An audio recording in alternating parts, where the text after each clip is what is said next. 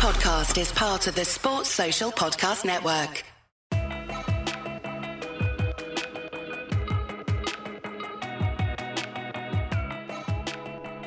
Hello, I'm Ant, and this is Wolves Express, the official Wolves podcast, keeping you updated every Monday, Wednesday, and Friday with the latest from your club. Hit follow on your favourite podcast platform, and you'll be notified as soon as a new episode is released. So, on today's Wolves Express, we hear from Gary O'Neil ahead of the game against Everton, with both sides chasing their first points of the season. At this moment in time, desperate to put our first win on the board. Hopefully, we can take start taking our chances because we've created an unbelievable amount of opportunities so far. Start taking them, try and add a little bit more control and, and structure, and yeah, I'm sure we'll be fine. As Nelson Semedo approaches 100 appearances for the club, he tells us how he's leading by example as part of the leadership group. I'm not a guy that talks too much, you know, I'm not a guy that talks too much.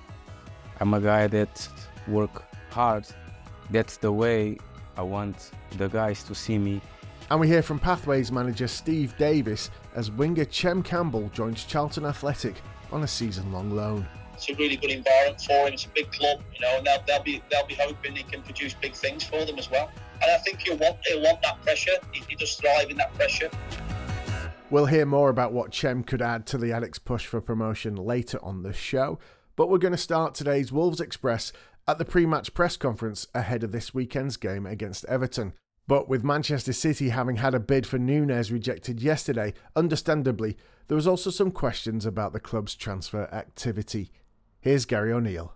I don't know the details of the bid and exactly where it's at. All I know is that um, the, our valuation of Matheus wasn't met. Obviously, I'm head coach. I coach the team, players that are available. Um, Matheus isn't available this weekend, but um, yeah, we we rejected a bid because we, we didn't feel it, it met our, our valuation of, of what Matheus is worth to us. So um, yeah, we move on.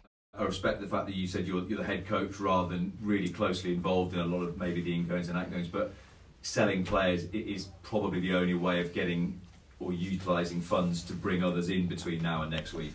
No, I, I don't think people leaving are the only way that people will be arriving. I think um, the, the, there's things going on, and we're we're hoping to add and make make things a little bit stronger over the um, the next week or so. Um, so no, I think we'll we're trying to be active in the in the market within within our budget and within what suits the club. Um, but no, it's not dependent on others leaving.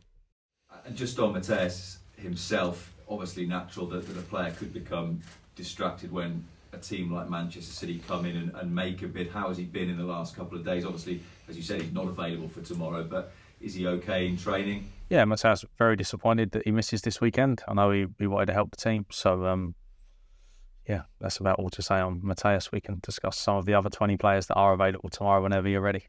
It seems a significant game tomorrow with two teams yet to pick up a point. You'll be obviously desperate to, to put a bit of pressure onto Everton in front of their home crowd and get yourselves up and running.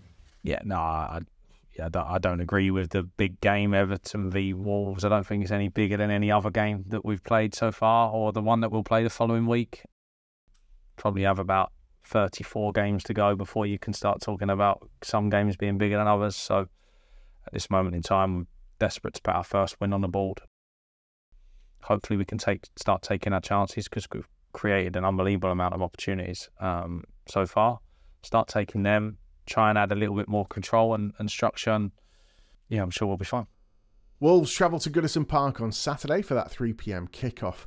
The corresponding game last season was an important win for the Old Gold, which in many ways kick-started their season. This time around, it's only game three, but with no points on the board and both teams propping up the table, this is a game with added pressure. We asked right back Nelson Semedo if this game feels more important than usual.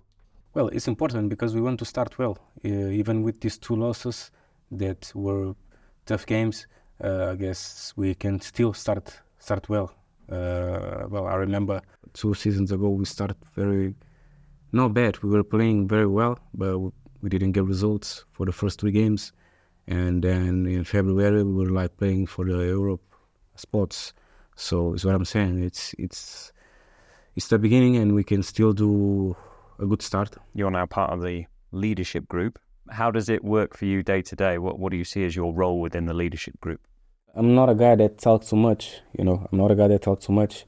I'm a guy that work hard.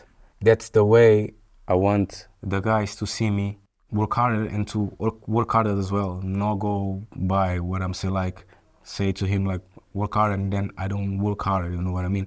Like I don't talk too much, but the way I I train, the way I compete, what I want uh, for them to take it to take it from me. The example example I want for them to take it. Nelson Semedo there as Wolves head to Everton chasing those first points of the season. And while the first team heads north, one young talent at the club finds himself heading south. Winger Chem Campbell has just signed a season long loan deal with Charlton Athletic. We caught up with Pathways manager Steve Davis, who told us what kind of player the Addicks are getting. Chem can play right across the front in, in both wide positions and as a 10. So his, his versatility hopefully will help them as well because he can move around in different variety of positions. Yeah. Um, I know he likes to come off the left, but equally he's, he's, done well on the right. When he's playing the first team, he's done well on the right, made his debut on the right. And he's also a good 10 because he picks up some great positions and creates, as I say, gets around the box and can create problems for, for teams. So I think we were looking at, you know, we had a bit of interest from, from various clubs, clubs that have had probably a, a better start than, than Charlton, but we, we know that a club of that size, that stature, will it's you know it's only only the start for them. I'm sure they'll be up they'll be up there at the end of the season, and, and obviously we want Chem to be a big part of that that challenge that they're going to mount as well. Obviously, last season with Wycombe, he was around the playoffs, and one of his ambitions was to try and get them into the playoffs and help them. So I'm sure that won't change with Charlton. It's a big club. Uh, expectation is, is high because you know, they'll be expected to to be up there by the end of the season. So, and I think he'll want he'll want that pressure. He, he does thrive in that pressure. So, you know, it's a really good environment for him. It's a big club, you know, and they'll, they'll be they'll be hoping he can produce big things for them as well. And we'll be keeping a close eye on how Chem gets on at the Valley throughout this season here.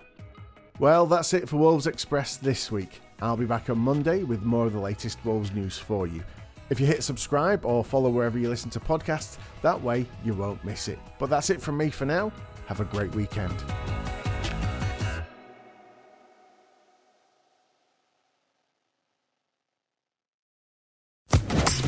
Podcast Network.